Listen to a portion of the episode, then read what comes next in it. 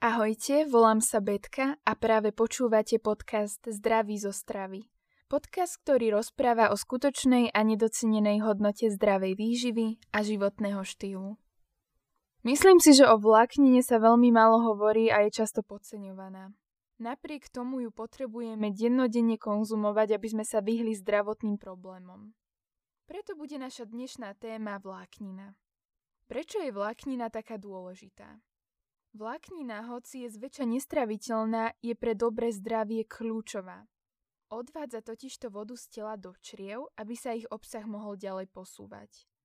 Ako pijak nasáva do seba škodlivé chemické látky, ktoré sa dostanú do čriev a sú toxické. Napríklad olovo, ortuť.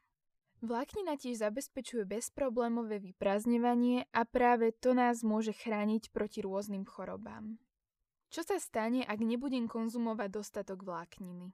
Ak čreva neplníme dostatkom vlákniny, nežiaduce odpadové látky sa môžu vstrebávať a neumožnia snahu tela o detoxikáciu. Ľudia, ktorí nejedia dostatok vlákniny, majú menej objemnú a tukšiu stolicu a teda stiažené vyprázdňovanie. Sme náchylnejší na ochorenia spojené so zápchou. Problém je v tom, že ak je vytlačenie stolice až príliš namáhavé, Časom môže zvýšený tlak zapričiniť vysunutie žalúdka z brušnej dutiny, čo spôsobí návrat šťav do krku. Vláknina priaznivo pôsobí aj proti rakovine hrubého čreva, rakovine konečníka, hemoroidom a krčovým žilám. Odpoveď je skrytá v tom, že čím viac vlákniny príjmame, tým sa častejšie naše čreva vyprázdňujú a čím sa častejšie naše čreva vyprázdňujú, tým sme zdravší. Ukázalo sa, že výskyt rakoviny hrubého čreva mimoriadne stúpa v prípadoch, kde je priemerné množstvo stolice za deň menej než 200 gramov. Ľudia, ktorí vylúčujú menej ako 100 gramov, majú riziko vzniku rakoviny hrubého čreva až trojnásobne vyššie. Problém však nie je len v hmotnosti stolice, ale aj v čase prechodu potravy tráviacim traktom. Teda za ako dlho sa jedlo dostane z úst až po toaletu. Ako dlho to trvá, to sa líši od stravovacieho režimu a pohlavia.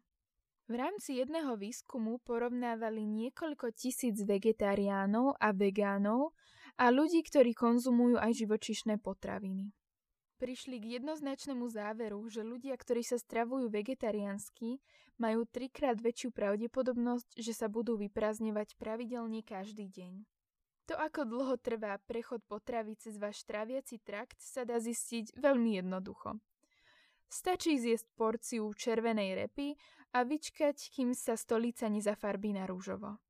Okrem všetkých tých benefitov, vláknina vyvoláva pocit plnosti a pomáha kontrolovať apetít, takže ľudia, ktorí jedia veľa vlákniny, majú menší pocit hladu. Koľko vlákniny by som mal konzumovať?